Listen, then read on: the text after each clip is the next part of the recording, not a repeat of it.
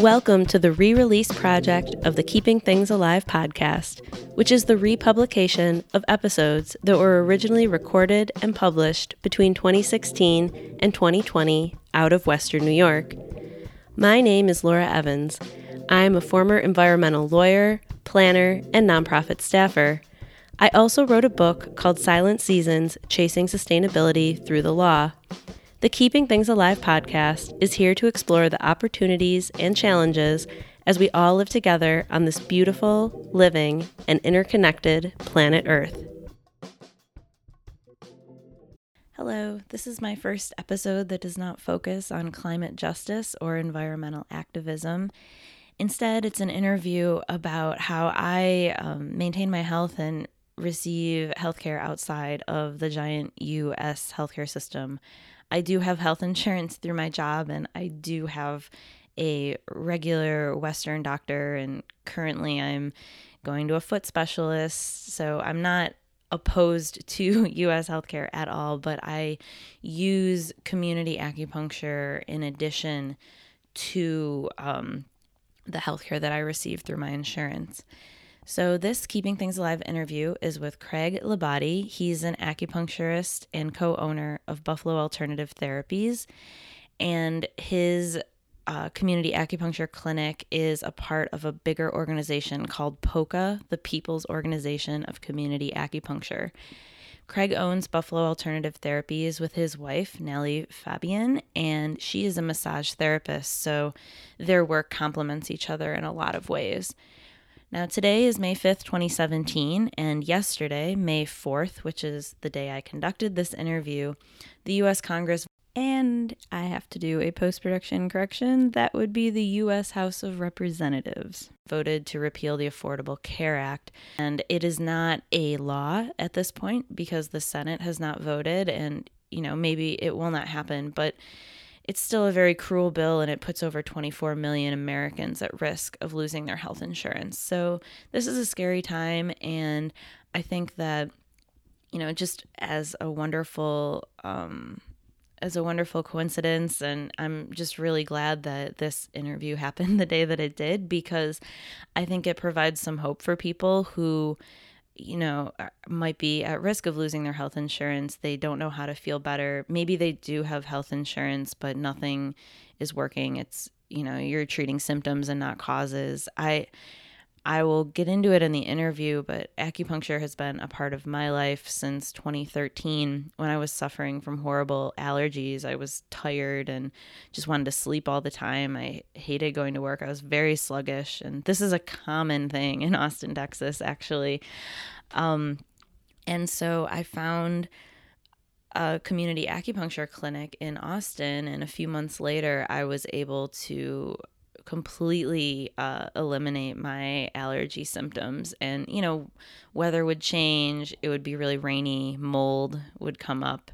I would feel, you know, the the symptoms again. I would go to acupuncture, get them relieved, and then I would go about my life. So I was really grateful to, and just so thankful that Buffalo also has this opportunity here. It's completely outside of the U.S. healthcare system you pay what you can afford from 15 to 40 dollars every session.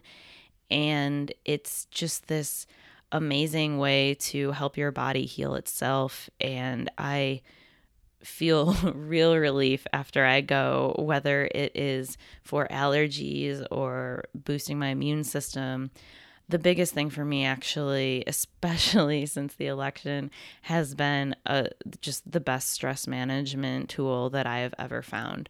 So i hope you enjoy my interview with craig Labadie all right. Hi craig. Hello. Nice to see you here. Um, we're going to get right into it and i'm going to ask you the first question of when people ask you what you do how do you answer them um, I basically just tell people that I'm an acupuncturist. Okay, and then what's? I'm sure the follow up question is, what is acupuncture? Does so, it hurt? Yeah, does yeah. it hurt? Right. Um, so how? I mean, take a take a couple minutes to explain it, but how do you explain acupuncture to people that ask, friends, family, people you run into? Yeah. Um, the more I practice, the harder it is to answer that. I think. Uh-huh. But for the most part, I think um, acupuncture is a good way to de-stress people. Okay. Um, and I think the more we learn, the more stress affects our daily lives, which affects our health. So if we can de-stress people in a certain way or in any way, I think it'll help increase a person's potential for health. Okay. I yeah. Well, I have experienced that personally, so that's definitely true. Um, I guess for me, with my background, is that I I started going to acupuncture in Austin Mm-hmm. because I had developed this terrible mold allergy that was affecting my sinuses, and it was going crazy. And I also did have some anxiety too. That Mm-hmm. was that was a secondary concern, but um, after a couple of months, it my allergy issues went away, and I was amazed. And so I um, so how does this work um i oh i read a book or i tried to read a book called the spark in the machine which was explaining acupuncture for like lay people and i still don't get it um but why the needles and like what are they doing Yeah. Um, okay. So there are two. There's our Eastern school of thought, which, um, as acupuncture was developed and described, is a couple thousand years old. Everything was very poetic, and they described your body as a river. So all the meridians have chi flowing through them, this mysterious life force. Um, and sort of the way things get blocked up like a river, and acupuncture helps smooth the flow of that. In Western terms, it definitely increases blood flow to the area, decreases inflammation, and it can. Acupuncture points line up pretty well along fascial trains.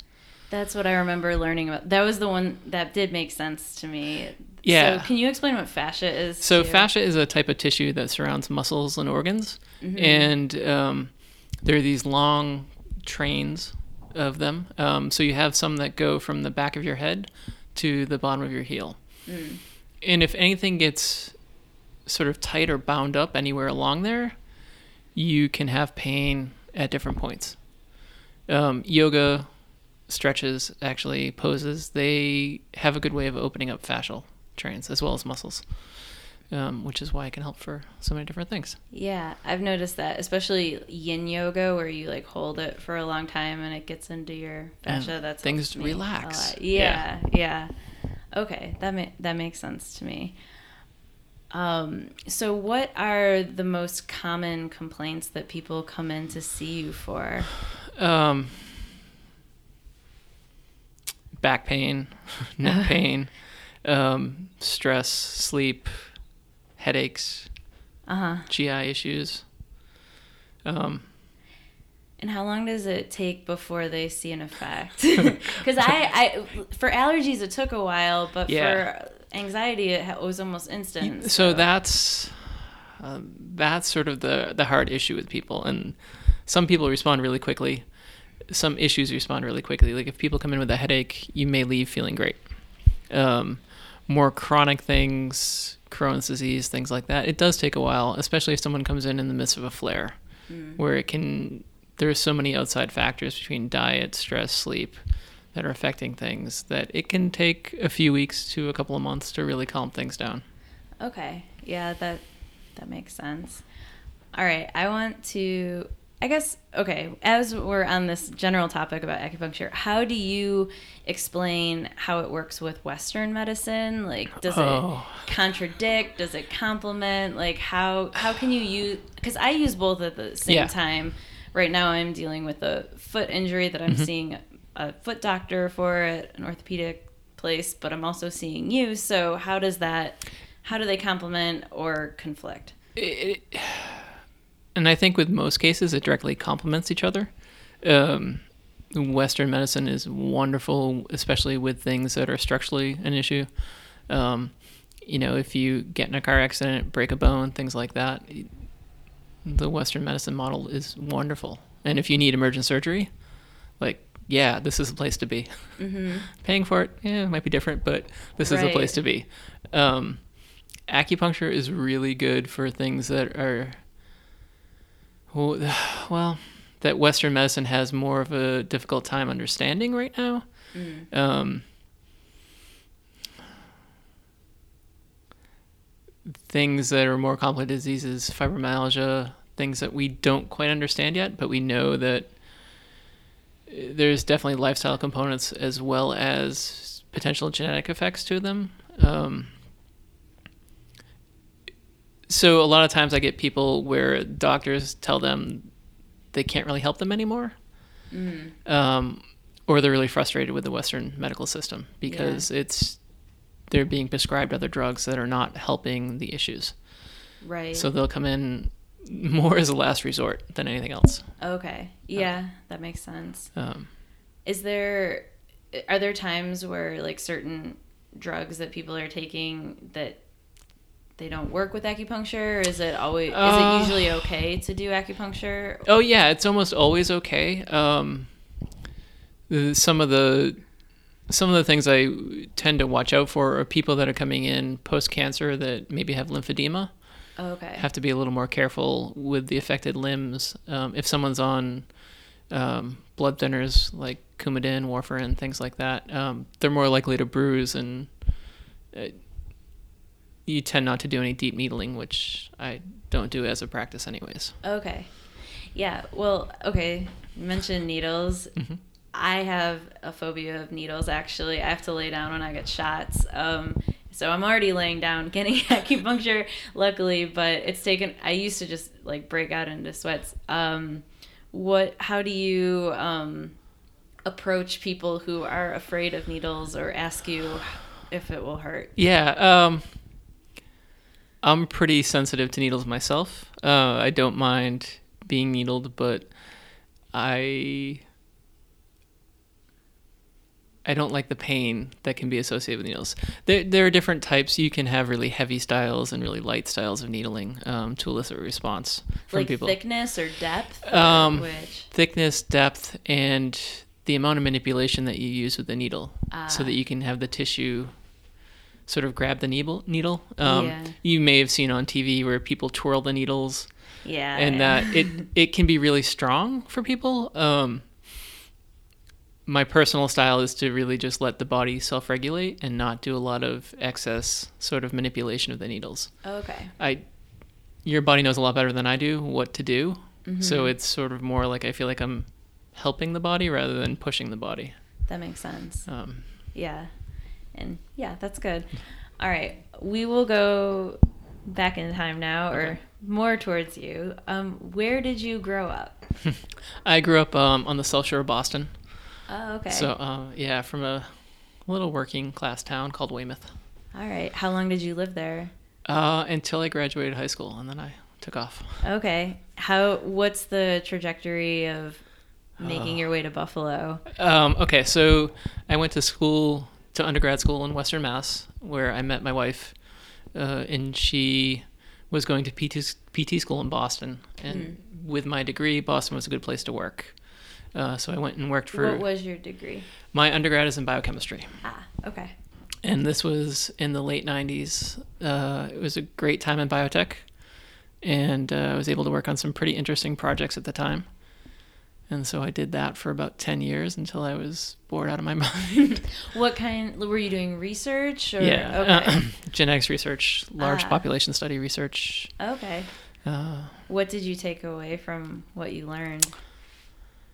That statistics can make anything look good. right. Yeah. Um, well, and the sad state of research is there is a lot less novel research happening in science right now. Mm. Um, and and this could have been a snapshot of public health at the time mm-hmm. in the late 90s early 2000 but uh, i was at the harvard school of public health when there was a sort of a reckoning moment for a lot of postdocs okay where the school had said you have to justify all your research or you have to leave right now hmm. and there were people that were continually doing postdocs five six years there were no tenure track positions at the time for people and a lot of people were just continuing research that maybe wasn't that novel but could get funded. Okay, who would fund your research or Um, the research that was going on around you? A lot of the funding we got was the uh, health professional study.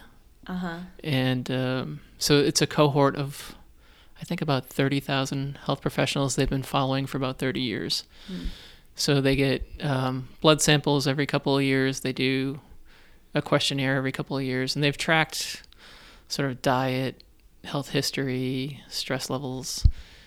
Um, and they were trying to dig down at a level for genetics for polymorphisms and that was still the rage at the time before they had the power to do these whole genome scans really quickly. Okay. So that was sort of where science was at the time. So, I have very little experience with science, scientific research, but I did work in an entomology mosquito lab in college, and I was extracting DNA Oh, from nice. hundreds of mosquitoes. It was so tedious. Yeah. I, I knew it wasn't kind of important work, but I, it was Mm-hmm. really boring. Were you doing that kind of like lab? Yeah, I was in the lab. Okay. Yeah, I was Okay. um, doing a lot of the experiments, uh, working with some of the postdocs, Mm-hmm. helping them with their research. Okay. Yeah. That's cool. Yeah. So what happened next? And also, um, so you met your wife. She was doing PT school, but Yep. I we'll get into this more later. But you both uh, own Buffalo Alternative Therapies Mm-hmm. together, and so she does massage therapy. Mm-hmm. You're doing acupuncture. So. I guess I'm curious about how that evolved too. Okay, yeah. Um, so that is, uh, if we back up a little bit, um, one of my best friends from college, he went to massage school and then started working with professional cycling teams. And we, I had bike raced since I was basically in high school. And so he was back sort of on tour with the team and uh, broke his hand before a big race. And my wife was in PT school, and he said, "You need to fill in for me because I can't do this because I broke my finger fooling around." And so she went and worked with the team. They really liked it, and they said, "Would you come work with us?" Um, and she had that summer off from clinicals in PT school, and so she did a bunch of like five week stints with them. And she's really good at that. She's really good at helping people sort of get the most out of themselves and um, has a way of working with people that they're just sort of in a good place. And so they won every race for about two years that she worked, which was kind of unheard of at the time. That's awesome. And uh, yeah, she has every race she's worked. I think they've at least been on the podium. Okay. Uh, so while she was doing that, one of the goals was I was stuck in Boston because of my job. And as I was really getting tired of research, I was looking at other things to do. And for some reason, I started thinking about acupuncture school. Yeah, where did that come from? Do you remember like an an instance that that Well- happened, or was it a slow build? It was definitely a slow build. We had a friend that was in school and she had been talking about it, but hadn't had a lot of exposure to it. And then I had had a couple of crashes um, while I was racing and um, a concussion, and the acupuncture like helped me recover really quickly. Oh wow, So that was kind of like, oh, maybe this is kind of fun, and I won't be stuck in Boston. We can go anywhere with this. yeah, Um, so I thought about it for about a year, and then decided it was probably the right thing to do at that point. So where did you go to school, and how long was the program? So acupuncture in the U.S. is a three-year master's program, and I went to school in uh, Watertown, Mass. This is a place called New England School of Acupuncture, which has just recently been purchased by uh, what is it, the Mass Pharmacy College of Pharmacy, Okay. and so they're sort of gobbling up smaller schools Ah. in the nice for-profit model. Got it. But yeah, it was three years, pretty intense because they were sort of did trimesters, so we had about six weeks off a year. Um, but it was fun. Yeah. How long ago was that? I graduated in 2009. so Okay. That was a long time ago. And so then, well, yeah, I guess it is turning into a long time Yeah. ago, right? It's 2017. Yeah. Okay. Yes, uh, yeah. I keep forgetting. um, got it. So, and you're still in Massachusetts. And where was your was your wife traveling with the racing teams? At, at that point, um, she had stopped she had stopped for a couple of years, and then when we got to Buffalo, she did some more races with other teams once we were here.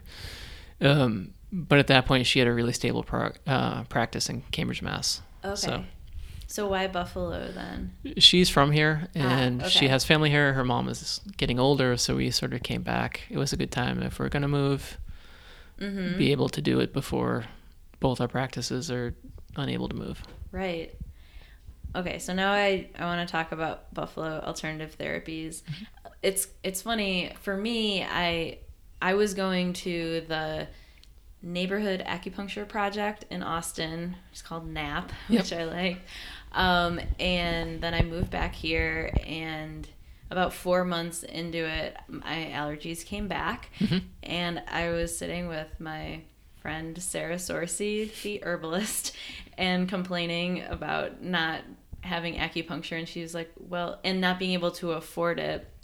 Um, and she was like, "Well, did you check and see if there was a clinic here?" And I, so I immediately went online and I, I found you. Um, so, if you can explain to me the, um, yeah, how did you come up with Buffalo Alternative Therapies? Explain what it is, how it works. I can, I obviously am familiar now Yeah. too, but um, yeah, I'm curious about the clinic aspect of it and how you came to decide to do that with, Um, your, with your wife too. Yeah, and so Buffalo Alternative Therapies is a community acupuncture practice, which means that um, I can treat several people in an hour. It's in an open room, and that allows me to still make a living wage and keep the cost of treatment down. So it most community acupuncture places charge anywhere from fifteen to forty dollars per session. Um, some places have a paperwork fee, some do not. Some, depending on the city, might be a little higher. It might be twenty-five dollars. But the real goal is to lower the barriers for access for people. Um, how I got into it, I when I graduated acupuncture school, I realized I couldn't afford to get treated myself. Um, and when I looked at the demographics of Buffalo, there was I could have a vibrant practice here charging 70 80 dollars an hour, but I would only see a certain type of person. And I don't feel like the people that really need care um, are those people. Right. Okay.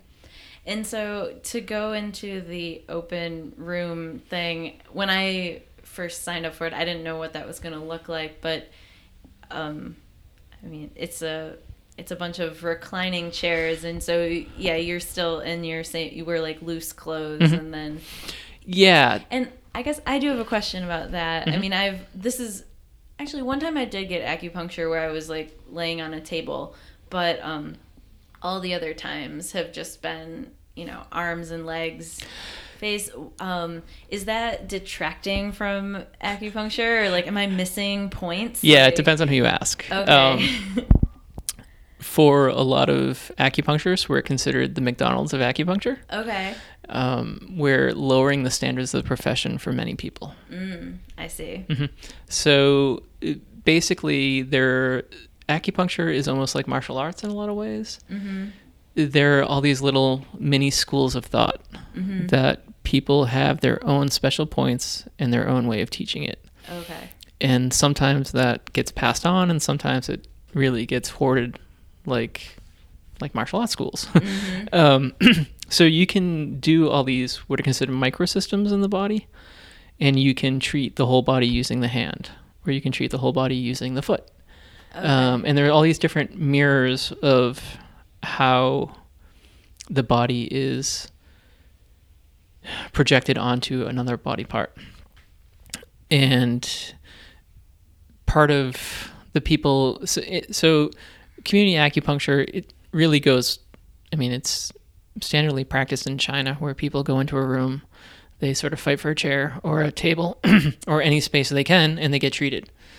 And in the US, the people that brought it acupuncture to the US were Western doctors. And they wanted it to be the model that they were used to getting paid, which is the insurance covers it. They can charge however much they want. And that became the typical model. Now, if the history of community acupuncture goes way back to the Young Lords and the Black Panthers, and they were doing it in the communities in New York City in the early 70s. And it was not licensed, it was not approved, but it was helping the community. Right. Um, so eh, the community acupuncture model is seen more as, uh, I mean, when we're called the McDonald's troublemakers, we uh, we just don't think that it's rocket science. It doesn't have to be. We're not doing surgery. Right. Um, there is a standard of knowledge that needs to be met. Um, but it is more like a service industry than anything else. Mm-hmm. Uh, so there's a, um, a bunch of community acupuncturists started a, a network, they called it the Community Acupuncture Network, where they shared the knowledge and it was more open source than other types of acupuncture. And a lot of people grew into making that uh, a model that was expandable for people.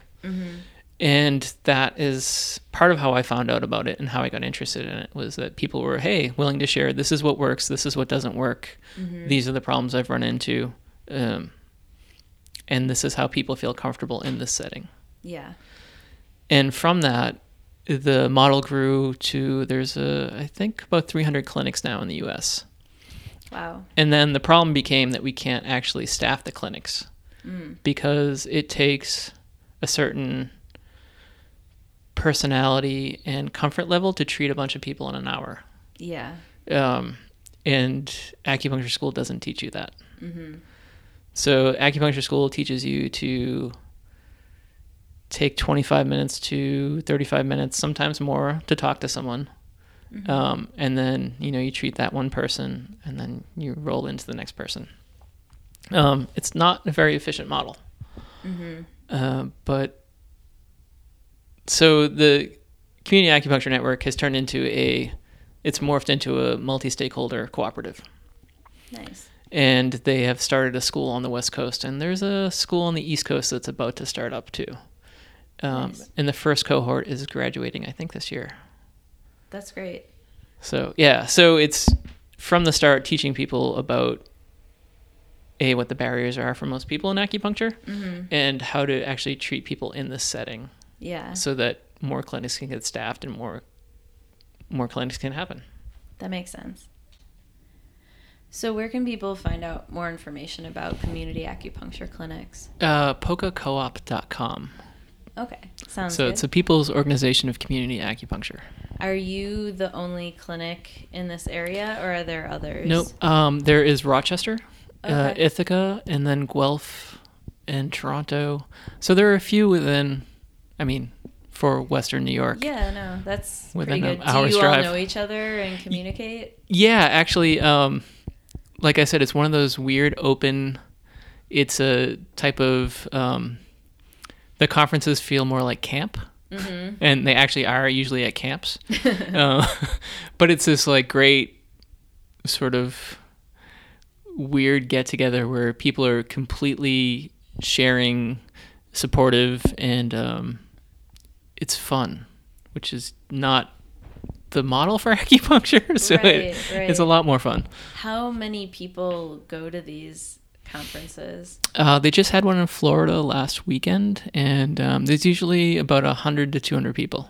Did you go to that one? I did not. Oh, no. you didn't. Yeah. Okay. So, do you try to make it like every couple of years? Yeah, um, I usually try to go at least once a year, um, sometimes twice, depending on CEU needs that I have and you know how much time I can get off from the Okay. clinic.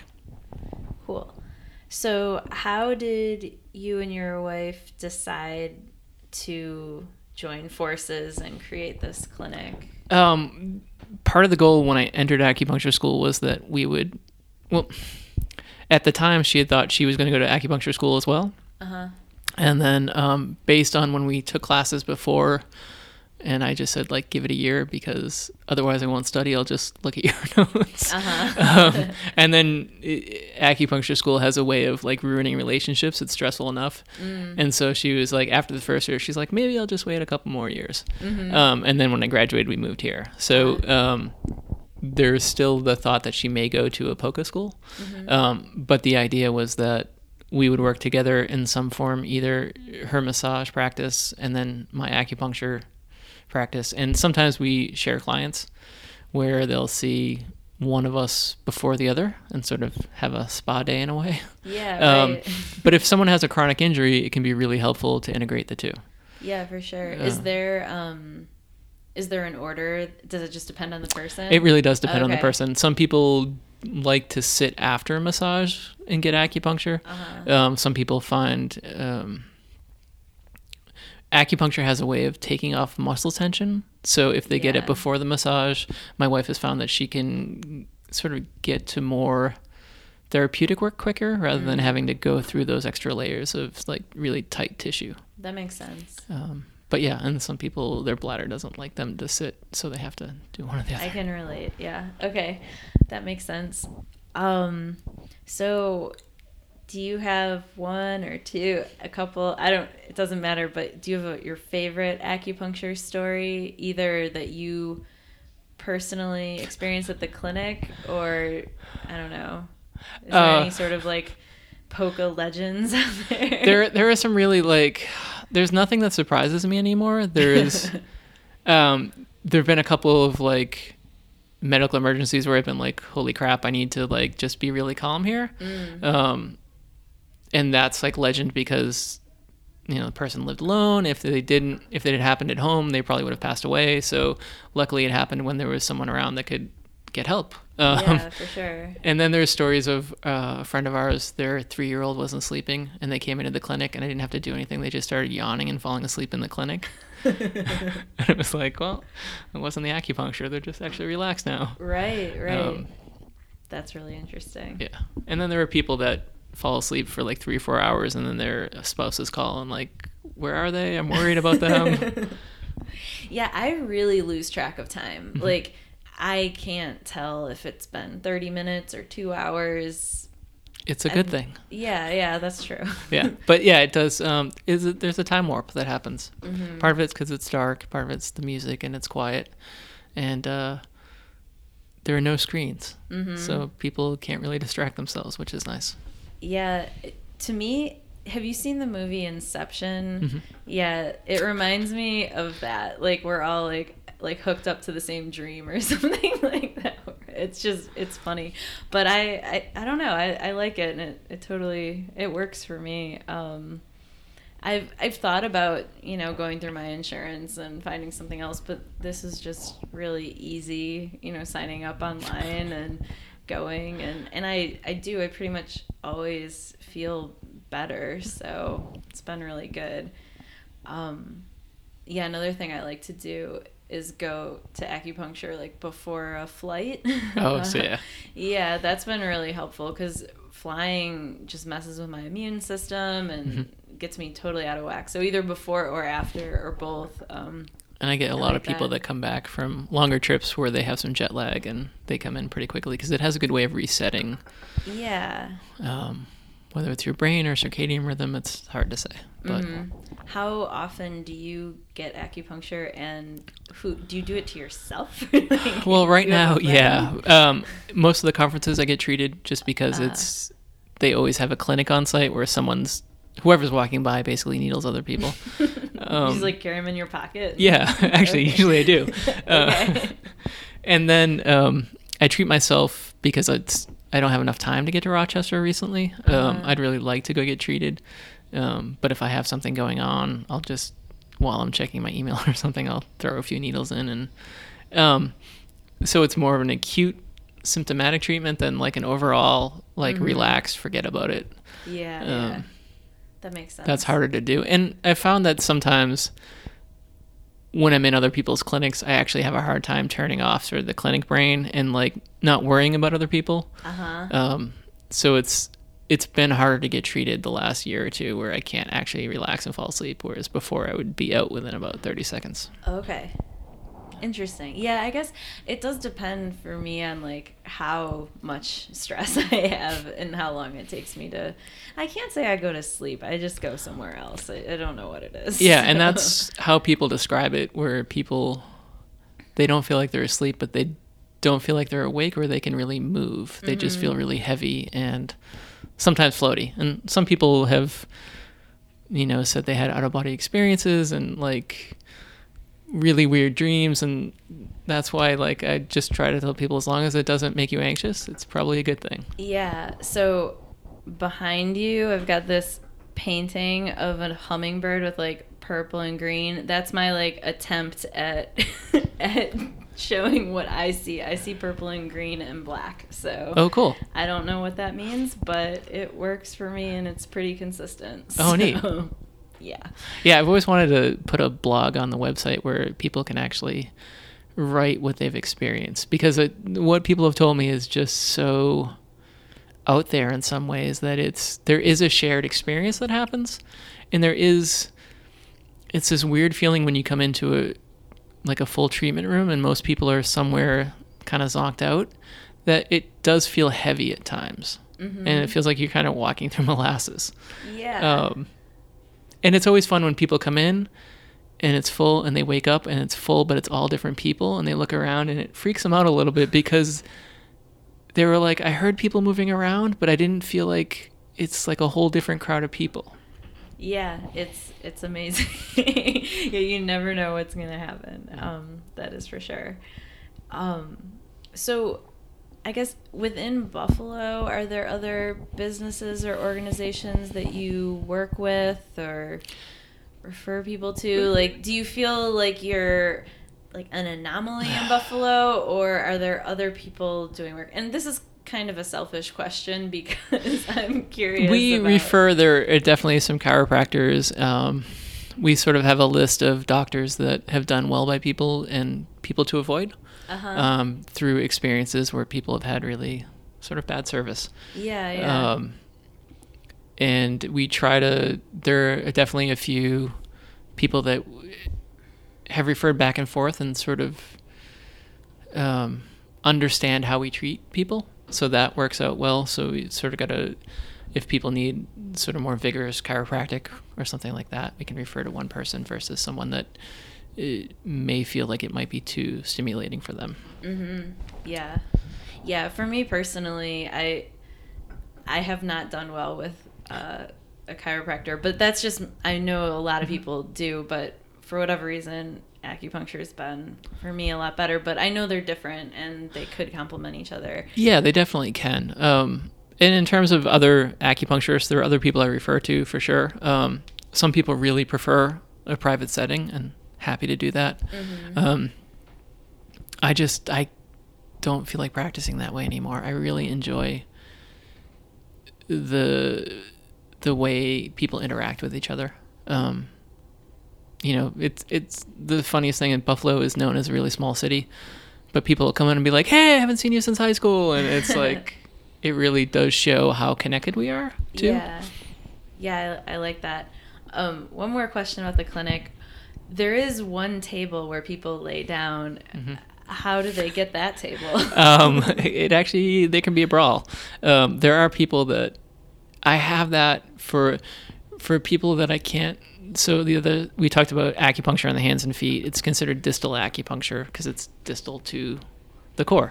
Um, if that is not working for some people, and I really need to actually needle their back or something like that, I'll have them up on the table. Some people really just like the table okay. and um, there are times when people get upset that the table is not available. Um, there are a couple. There's a clinic in Vermont that they have like seven or eight tables, um, which does make sense from a sort of ergonomic point of view, where the practitioner doesn't have to bend over as much. Mm. But there's something really nice about having a recliner that looks like your living room that you feel comfortable in. Yeah.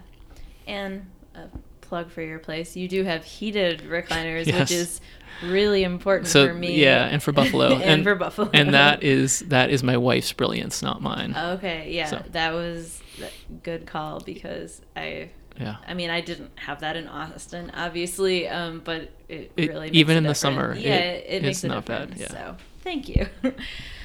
um, okay, so what are your favorite things to do, or what are your interests, passions outside of the acupuncture clinic? What do you like to do here in Buffalo? Um, we don't get out enough for art shows, but we have enough artist friends that we really love to see their work and sort of be part of that community a little bit. Um, I'm still involved in cycling a little bit, so lots of bike riding with friends on the weekends. Um, we have an elderly dog, so there's lots of dog walking, and um, we're in the midst of a rehab project on our house, both the inside and the outside.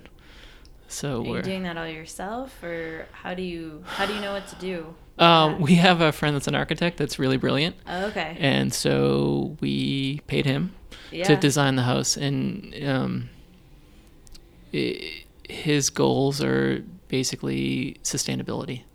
Nice. So we bought an old house that's been around for about 150 years, and we're trying to keep it there for another 100 years.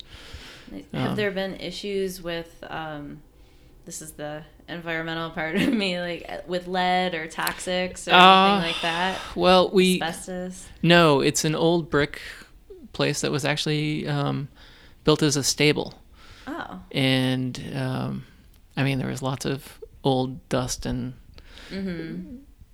but the majority of it is uh, well we've gutted it at this point and we're slowly building it back Putting up. it back together. Yeah. Okay. Mhm. Nice. In terms of the yard, um, it the soil is really heavy clay, Oh. but we are basically we're across the street from the mentholatum Mm-hmm. rehab that's happening. Um, and while we are across the street and a little bit higher, um, I'm sure the soil's pretty tainted because that whole area was very industrial. Okay. Yeah, that makes sense. Well, um, there's two different ways I want to go here. I, I'm not going to do it as my last question because I want to I want to talk about what happened today in our lovely political system. But we'll go with the last question now. Okay. Um, because maybe it relates. Uh, but where do you experience a world um, in yourself and and or society that is dying? And then the flip side of that, where do you experience a world that's being born?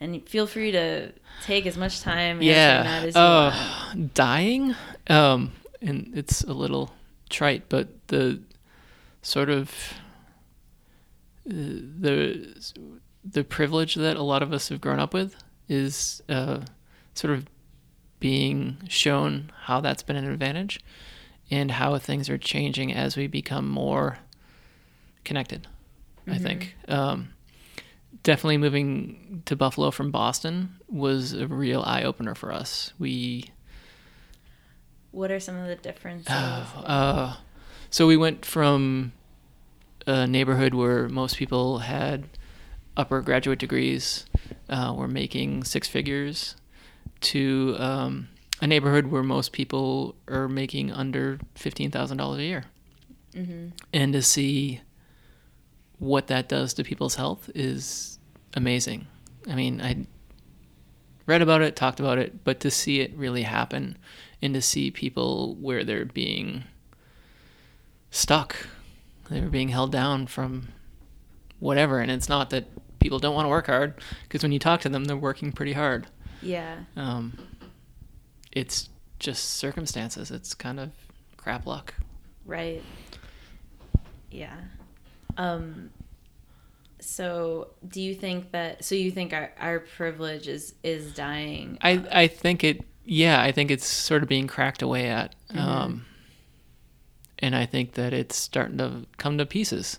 And with that, there's sort of a rebirth that's happening of people that are more aware of what's happening around them, and I, you know, it just sort of if you look at how we're progressing as people, it's um, we're becoming much smarter in some ways, and then other things are much more limited. There's not a lot of innovation happening right now. Right. Uh, What ways do you think we're getting smarter, and then which ways are we are we regressing? well, I, I think I think more people are aware that sort of they're being advertised to yeah. in a lot of ways, and that um, maybe the nightly news doesn't have their best interest at heart. Um, but I think because of that, there are more people with social media. There's there's more happening where more people are actually using their free time to dig into things and to sort of turn into investigative journalism or um, detective work per se. Yeah, that makes sense. Um, yeah, I had a friend in Austin who worked for a news organization, and that was when I realized that you know their job was actually um, kind of creating fear in a way, or like how do we spin this to be the mm-hmm. scariest? And to hear that from someone who is actually working on the inside, I was I mean, I guess I now that I look at it, I'm like, oh my gosh, yes, of course. And I I don't watch the nightly news anymore, mm-hmm. but at the same time, I I'm not informed about local events in the way that I remember growing up, and you know, it would be on either during or after dinner, and I I think I knew more about what was going on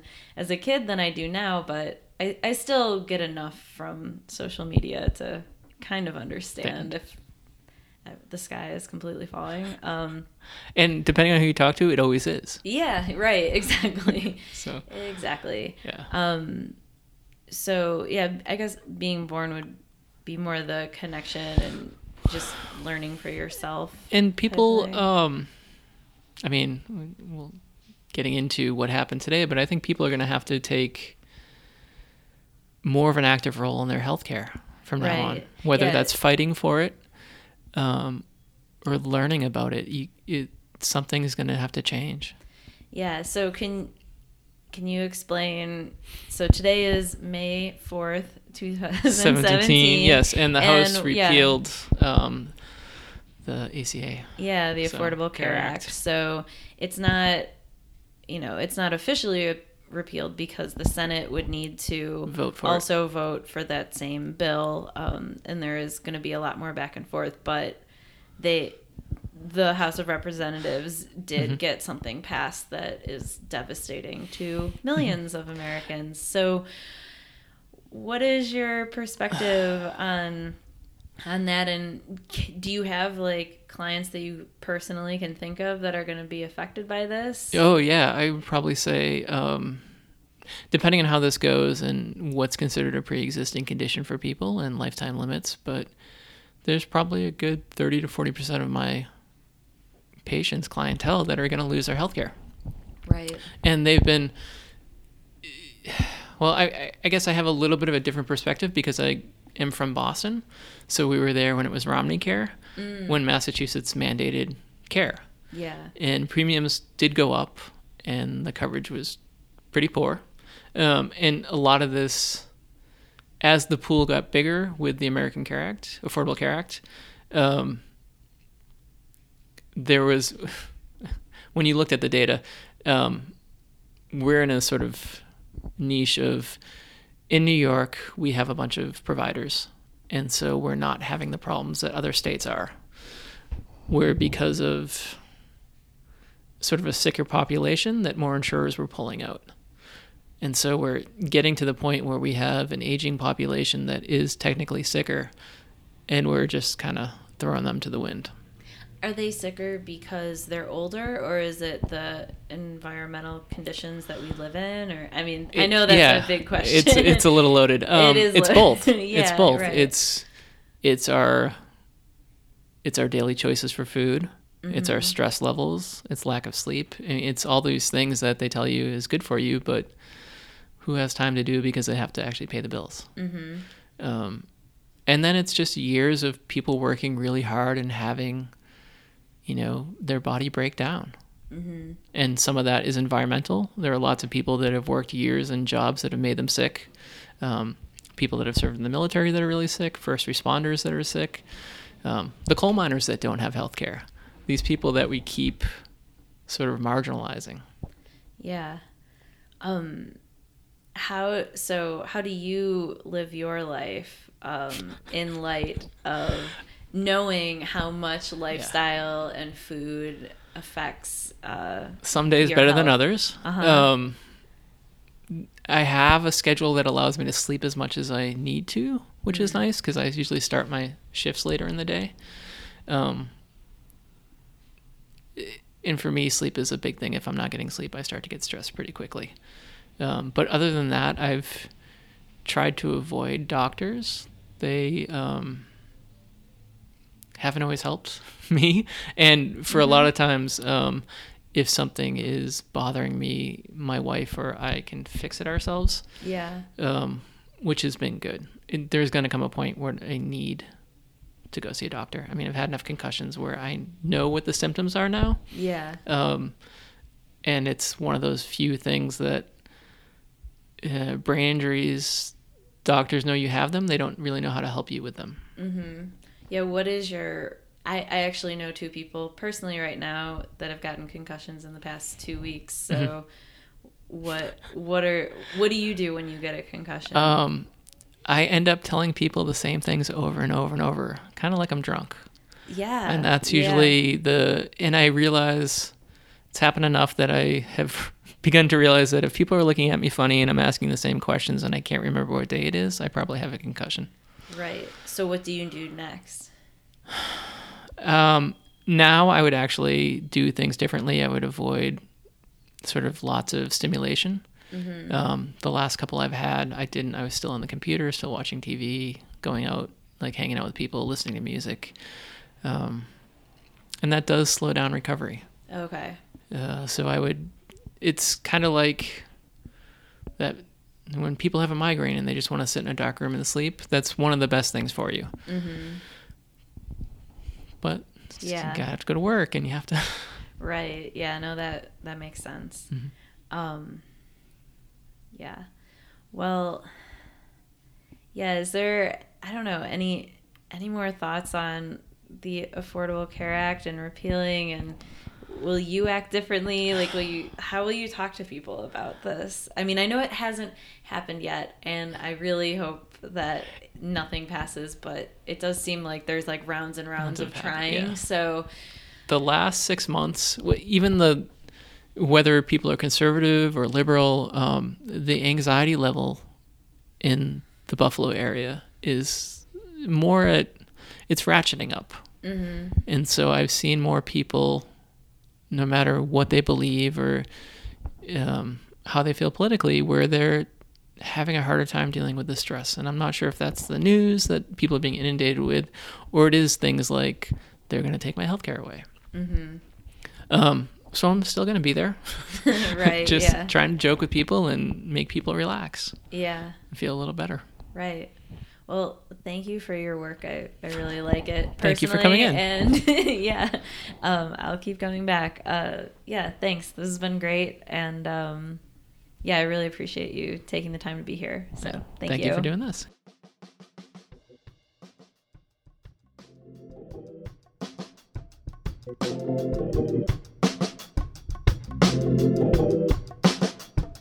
Thank you so much for listening to the Keeping Things Alive podcast. My name is Laura Evans, and if you would like more information about me, this podcast, and other work that I care about, please visit www.keepingthingsalive.org.